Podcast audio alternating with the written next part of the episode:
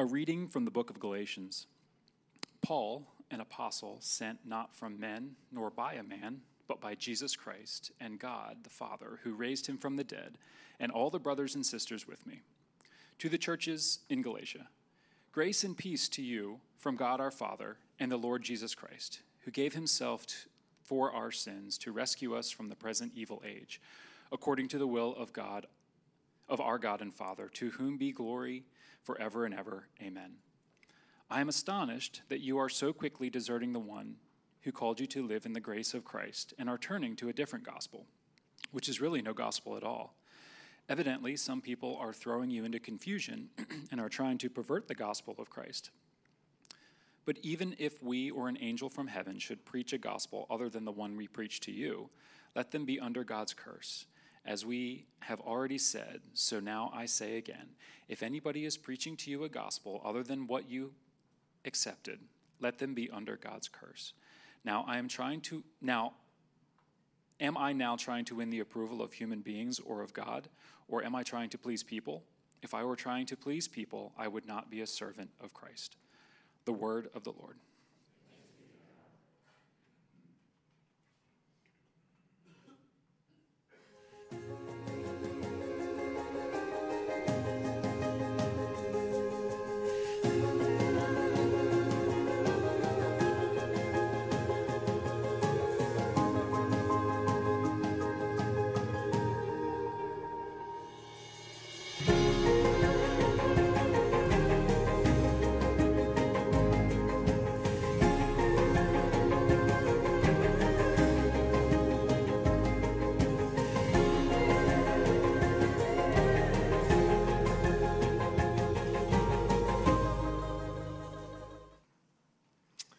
Well, good morning. For those who are visiting, my name is Paul. I am the senior pastor here. It's a joy to worship with you on this beautiful January morning. Before we look at God's word together, would you bow your heads with me as I begin with a brief word of prayer? Dear Heavenly Father, may the words of my mouth and the meditations of our hearts be pleasing in your sight, our rock and our redeemer. And in the oldest prayer of the church, we pray, come, Holy Spirit, come. In Jesus' name, amen. Well, today's message is titled, Grace, Beginning to End. And I'd like to begin by asking you this question. Have you ever been hopeless and lost? In an article titled, Fiona, the lonely sheep rescued from the bottom of Scottish cliff after 2 years of solitude, journalist Gabrielle Roxen penned the following back in November. An animal described as the loneliest sheep in Britain has been rescued. According to the BBC, the sheep named Fiona, pictured here, was rescued on Saturday after being stranded at the foot of a cliff in Scotland for over 2 years. Here's how the whole saga unfolded. Last October, kayaker Jillian Turner saw Fiona, who was pictured with a large fleece on the shores of Camardie Firth in the Scottish Highlands. This occurred approximately 2 years after Miss Turner first saw the sheep in the same general location and assumed the animal could climb to safety herself. Only now the world knows that that assumption was false. Quote, about half a mile before turning into Cromarty Firth, we spotted a sheep on a shingle beach at the bottom of some steep, rocky coastline, Miss Turner told the Northern Times. She was coming up and was calling to us along the length of the beach, following our progress until she could go no further. She finally turned back, looking defeated, end quote. Sad, right? Here's a picture of that very encounter. If you look closely, you'll see Fiona in the middle of the frame.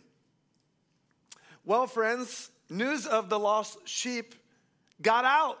And listen, over 50,000 people signed a petition fighting for Fiona's rescue on change.org. 50,000 people. However, according to CBC Radio, Fiona's owner, the Coast Guard, and the Scottish Society for the Prevention of Animal Cruelty to Animals hesitated over performing a rescue operation, believing Fiona's position was too dangerous to reach. Despite this, listen, one fellowship, despite this, a group of 5 farmers consisting of YouTuber Grammy Parker, James Parker, Cammie Wilson, Al's cousins, and Allie Williamson decided to devise a plan to rescue Fiona. Mr. Wilson told Sky News that after hearing of the sheep's story, he went, in fact, to the owner, wanting to learn about a possible rescue, and was told it was a risk to life, too dangerous.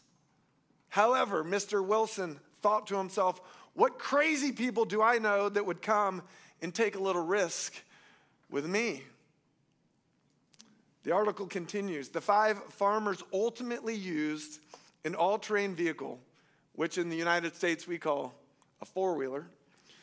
They used an all-terrain vehicle with a winch attached to it to lower themselves down the cliff, a journey reportedly of over 3,781 feet, to bring them back up with the sheep. Quote, we weren't exactly sure what we were going to find when we got there, said Parker. All we had to go on was drone footage. And when we got there, sure enough, Fiona was right in the middle of the cave in this little patch of sunlight that was coming through a craggy hole in the ceiling of the cave. And that, friends, is how Fiona, the loneliest sheep in Britain, was rescued. What a story, right? Perhaps Ben Best, the farmer who's now taking care of Fiona at his farm, said it best. Quote, the world's loneliest sheep is lonely no more. I love that. The world's loneliest sheep is lonely no more. So bringing this back into our lives, have you ever found yourself lonely and perhaps hopeless and lost before? Over the coming months, as Drew shared, we're going to be diving into the book of Galatians, a rich, very dynamic New Testament book. And guess what? Front and center, right out of the gate today, we'll find this word rescue. This notion of rescue that no, in and of ourselves, we're not okay, and subsequently we'll be introduced to a word, or perhaps reminded of a word, the most famous word, I would argue, in all of the Bible, and it's this word, grace. Grace. Grace. Our need for grace. God's unmerited favor, kindness, his love, and how grace changes everything. So who's ready to dive into our new series today? Give me a head nod, thumbs up. I know I am. We could all use a little grace. Amen? So with that, the big idea we're going to be seeing and exploring on this first day of our new series is this. The grace of Jesus not only rescues us from sin, the grace of Jesus rescues us from the toxic pull to please others. The grace of Jesus not only rescues us from sin, it also rescues us from the toxic pull to please others. And we're going to look at this truth through 2 points. Point 1, faith always begins and ends with grace. And point 2, faith lives not with pressure, but with peace.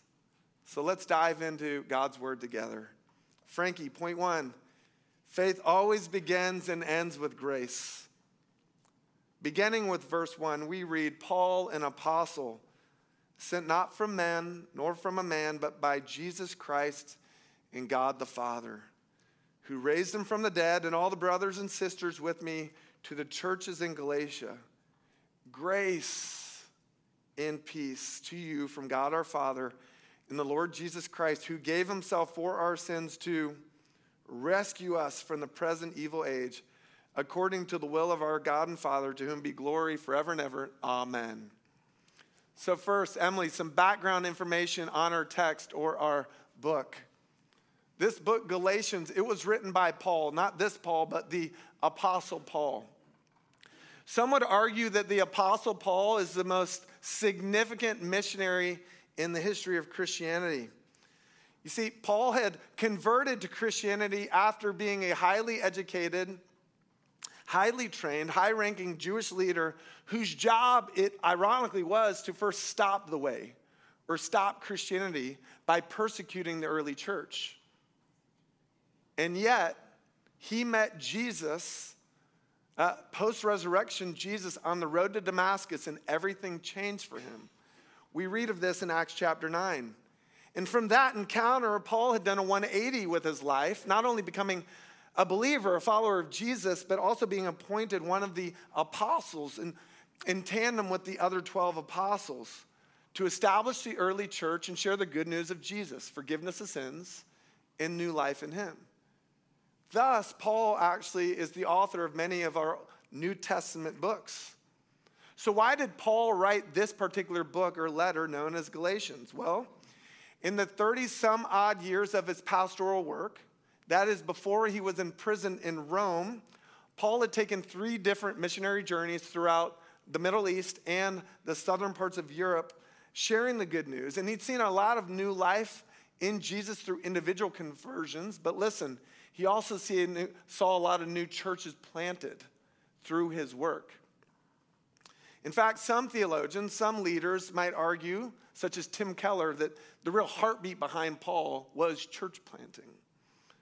And now here's where this particular letter comes in. You see, once a church was established by Paul and leadership was put into place, he would move on to the next community he was seeking to reach.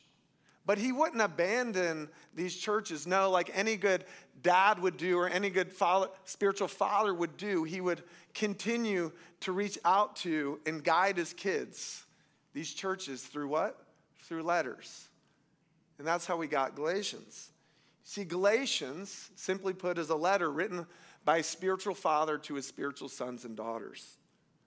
And it's written to the church or churches in Galatia, and it's written in love. In fact, historians believe that this might have, in fact, been Paul's first letter ever written to a church. So you can see the heartbeat behind all of this. I find all this information, this background data helpful. However, as we read today, as Austin read, you may have picked up on this. This letter is direct. Some would argue it's actually harsh right out of the gate. It packs a punch. It packs a warning. Why? Well, we'll get to that in just a minute. Let me share another story. Here it is.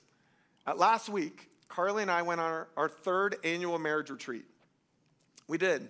It's not a formal retreat. We didn't go on a formal marriage retreat, but the last 3 years, at the beginning of every year, we've set aside a few days to get away, to process where we are as a couple and as a family, and where we'd like to go. And we pray together, and we have fun together. And as the saying goes, time is oxygen for relationships, so you want to invest time into your most meaningful relationships. So that's how we've started to begin our years.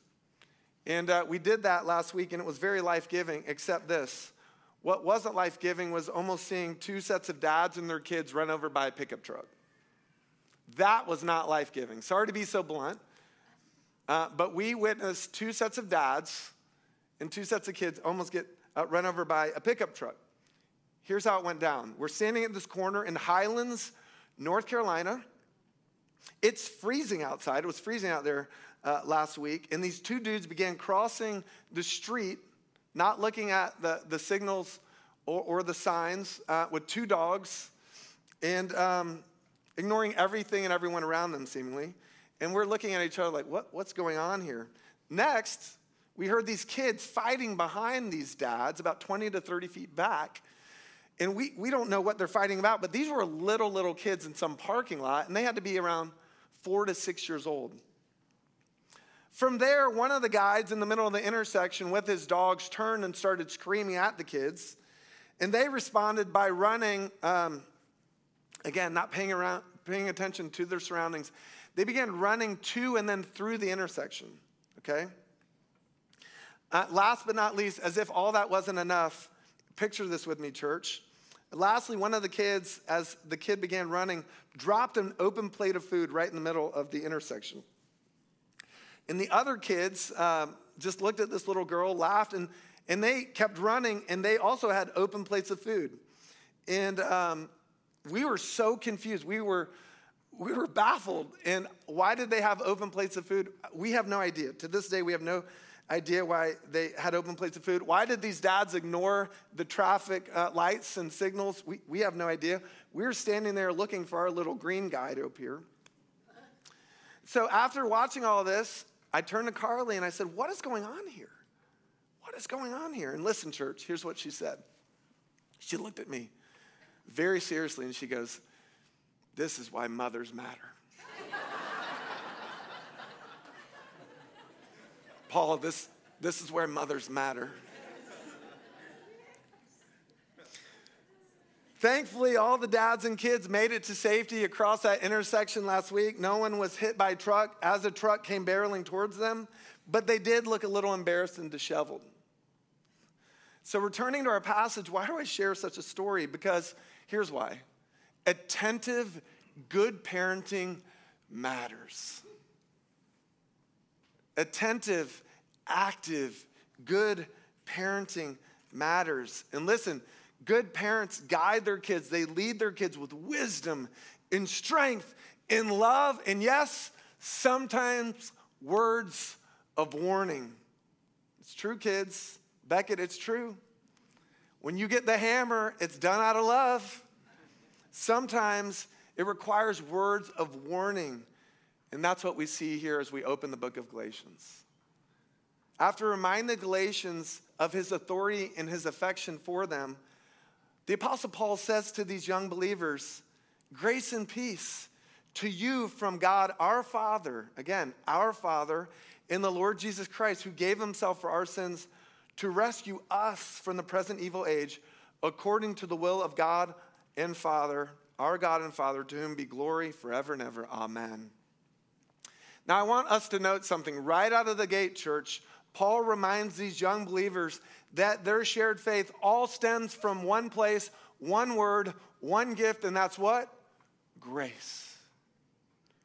Grace. Their shared grace in Jesus. As defined by the late John Stott, grace is God's free favor. That's a British spelling, by the way. Irrespective of any human merit or works, his loving kindness to the undeserving, grace. And that is where Paul starts this letter. In fact, Paul not only starts Galatians with the word grace, he ends the letter with the word grace. Check it out. Galatians 6, verse 18. The grace of our Lord Jesus Christ be with your spirit, brothers and sisters. Grace. Moreover, listen, more than any other New Testament writer, in truth, more than all the other New Testament writers combined, Paul uses this word grace, and he uses it over 100 times. Grace, this according to the research of the late Leon Morris. Thus, for Paul, the gospel or good news of Jesus, it's all about what? Grace. Grace. Faith always begins, and friends, it ends, Vicky, with grace. For it is by grace you've been saved through faith. This is not from yourselves, it's the gift of God, not by works, so that no one can boast. He'd later write to the Ephesians. So what does this mean? It means this. It means there's absolutely nothing we have done to earn God's favor, and there's nothing we can do to lose God's favor, grace. Absolutely nothing. You see, friends, grace, God's grace is unconditional, undeserved, unrivaled, and unending grace. Meaning today, at this very moment, you are loved.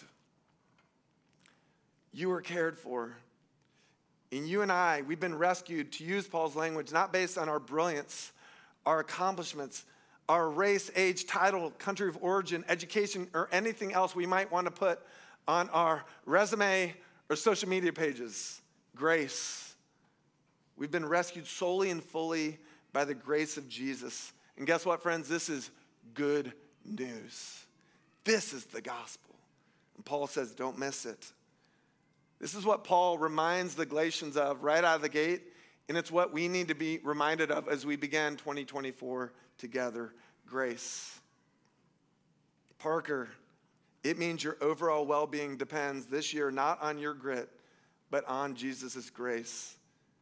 Jen, it means your overall well-being this year depends not on your grit, but His grace. Friends, listen, your overall well-being depends not on your grit, but on Christ's grace. What good news, amen? Faith always begins and it ends with what? Grace. Point two, faith lives not with pressure, but with peace. They're excited in the back. Little charismatics back there. Faith lives not with pressure, but with peace. Another story. There was a problem.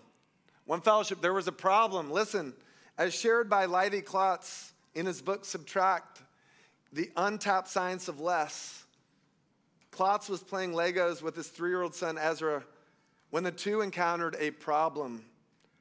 Together, they had built a bridge, but the support towers they had constructed were uneven. So the dad and son couldn't correctly connect the span, right? The father, understandably, went to look for another Lego brick in an attempt to solve the problem. However, while he was searching, his 3-year-old son simply removed a brick from one of the towers, surprisingly making the bridge even. It's at this point that it occurred to Klotz, a professor at UVA, University of Virginia, that his natural impulse had been to add something in an attempt to fix the problem versus his child's act of simply subtracting something. Subsequently, the professor went on to carry on a number of studies, and Klotz went on to validate the reality that most people, meaning most of us in here today and joining us online, most of us naturally start with adding something in our attempt to solve whatever problem we come across versus subtracting like his son had done. To use the professor's own words, quote, "In our striving to improve our lives, our work in our society, we overwhelmingly add." In our striving to improve our lives, our work in our society, we overwhelmingly add. That's interesting, right? We're addicted to adding to make things right. Might this tendency play into how we view our relationship with God sometimes? You bet. Picking up at verse 6, we read, "I'm astonished that you're so quickly deserting the one who called you to live in the grace of Christ. You're turning to a different gospel," which is really no gospel at all, Paul writes. "Evidently, some people are throwing you into confusion and are trying to pervert the gospel of Christ. But even if we or an angel from heaven should preach a gospel other than the one we preached to you, let them be under God's curse. As we've already said, so I'll say it again, if anyone is preaching to you a gospel other than what you accepted, let them be under God's curse. Am I now trying to win the approval of human beings or of God? Or am I trying to please people? If I were still trying to please people, I would not be a servant of Christ." You see, it turns out, one fellowship, that this addiction to adding isn't just a new phenomenon. So what is Paul referencing here in Galatians 1? Well, apparently, following his departure from these churches, other people, or teachers, so to speak, had made their way into this area and informed these young believers that for them to be true believers, they needed to add to their faith. Specifically, they said, you need to become Jewish before becoming Christians. And they were referencing circumcision and the outward ceremonies of the Mosaic law. If you really believe Jesus, and you really want to be a true follower, you have to do these things. And guess what? This fired the Apostle Paul up. It fired him up. Again, he's coming from a high-ranking Jewish background. If you're interested in learning more about this encounter, this drama, it's captured actually in another work in the New Testament, Acts chapter 15. For now, church, here's what we need to understand. Here it is. According to Paul, as well as the rest of the New Testament witness, the grace of Jesus can never be removed, replaced, or replenished by what we do or say. The grace of Jesus can never be removed, replaced, or replenished by what we do or say. 1 Peter 3 attests to this. Christ suffered for our sins once for all time, He never sinned, but he died for sinners to bring you safely home to God. To bring you safely home to God. That's the heartbeat here, and that's the gospel. What good news, right? And I'm sure of this, that he who began a good work in you will bring it to completion at the day of Jesus Christ. Philippians 1, verse 6. Oh, again, what great news and what grace, what security we have in Jesus. You see, faith then allows us to live not with pressure, but with peace.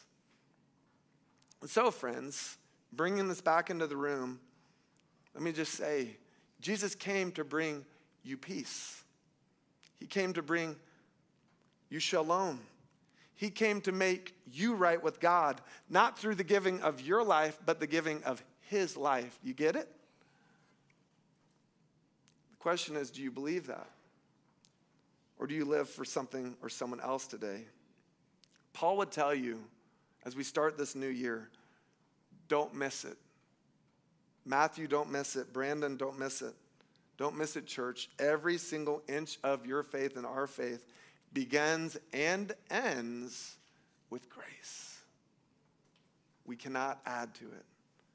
And guess what, church? When we get this, when it really sinks in through our head and into our hearts, we no longer have to do a dog and pony show trying to please or impress others. Not at all. We can humbly yet firmly stand on God's grace and on his word together. Am I trying to win the approval of human beings or of God? Am I trying to please people? If I were trying to please people, I would not be a servant of Christ. What the apostle is saying is it's not possible. It's incompatible to seek the approval of people and rest in the approval of God. It's incompatible. It's not possible. It's contrary to the gospel. It's contrary to grace. In joy and in peace, we're to live for an audience of one, grace. So as we enter this new year together, this new series, in closing, I'd like to share the words. I'm not going to sing it, Kathy. We're not going to sing it. I want to share the words of an old hymn. It's titled, I'd Rather Have Jesus. I'd Rather Have Jesus. It was written in 1922 by Rhea Miller. Here it is. I'd rather have Jesus than silver or gold. I'd rather be his than have riches untold. I'd rather have Jesus than houses or lands. I'd rather be led by his nail-pierced hand. I'd rather have Jesus than men's applause. I'd rather be faithful to his dear cause. I'd rather have Jesus than worldwide fame. I'd rather be true to his holy name. He's fairer than lilies of rarest bloom. He's sweeter than honey from out of the comb. He's all that my hungering spirit needs. I'd rather have Jesus and let him lead. I'd rather have Jesus and let him lead. One fellowship, the grace of Jesus not only rescues us from sin, the grace of Jesus rescues us from the toxic pull to always please others. That's the invitation for all of us to rest in that truth today. And as we look at the new year, that our years would begin with grace. And next December, you'd say, Paul, my year's ending with grace. Amen?